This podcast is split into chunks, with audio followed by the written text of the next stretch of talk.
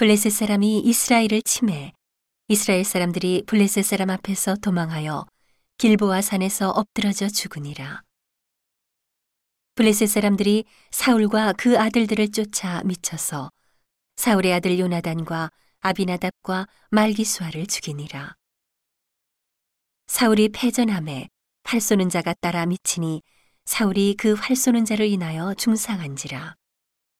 그가 병기 든 자에게 이르되 네 칼을 빼어 나를 찌르라.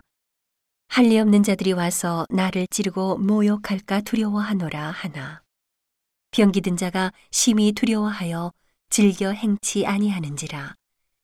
이에 사울이 자기 칼을 취하고 그 위에 엎드러짐에 병기 든 자가 사울의 죽음을 보고 자기도 자기 칼 위에 엎드려져 그와 함께 죽으니라.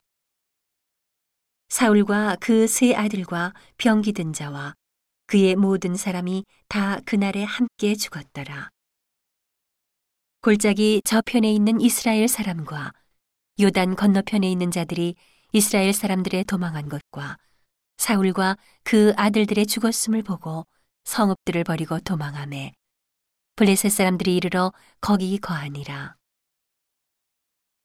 그 이튿날 블레셋 사람들이 죽은 자를 벗기러 왔다가 사울과 그 세 아들이 길보아 산에서 죽은 것을 보고 사울의 머리를 베고 그 갑옷을 벗기고 자기들의 신당과 백성에게 전파하기 위하여 그것을 블레셋 사람의 땅 사방에 보내고 그 갑옷은 아스타롯의 집에 두고 그 시체는 벳산 성벽에 못 박음해 길르앗 야베스 거민들이 블레셋 사람들의 사울에게 행한 일을 듣고 모든 장사가 일어나 밤새도록 가서 사울과 그 아들들의 시체를 벳산 성벽에서 취하여 가지고 야베스에 돌아와서 거기서 불사르고 그 뼈를 가져다가 야베스 에셀나무 아래 장사하고 7일을 금식하였더라.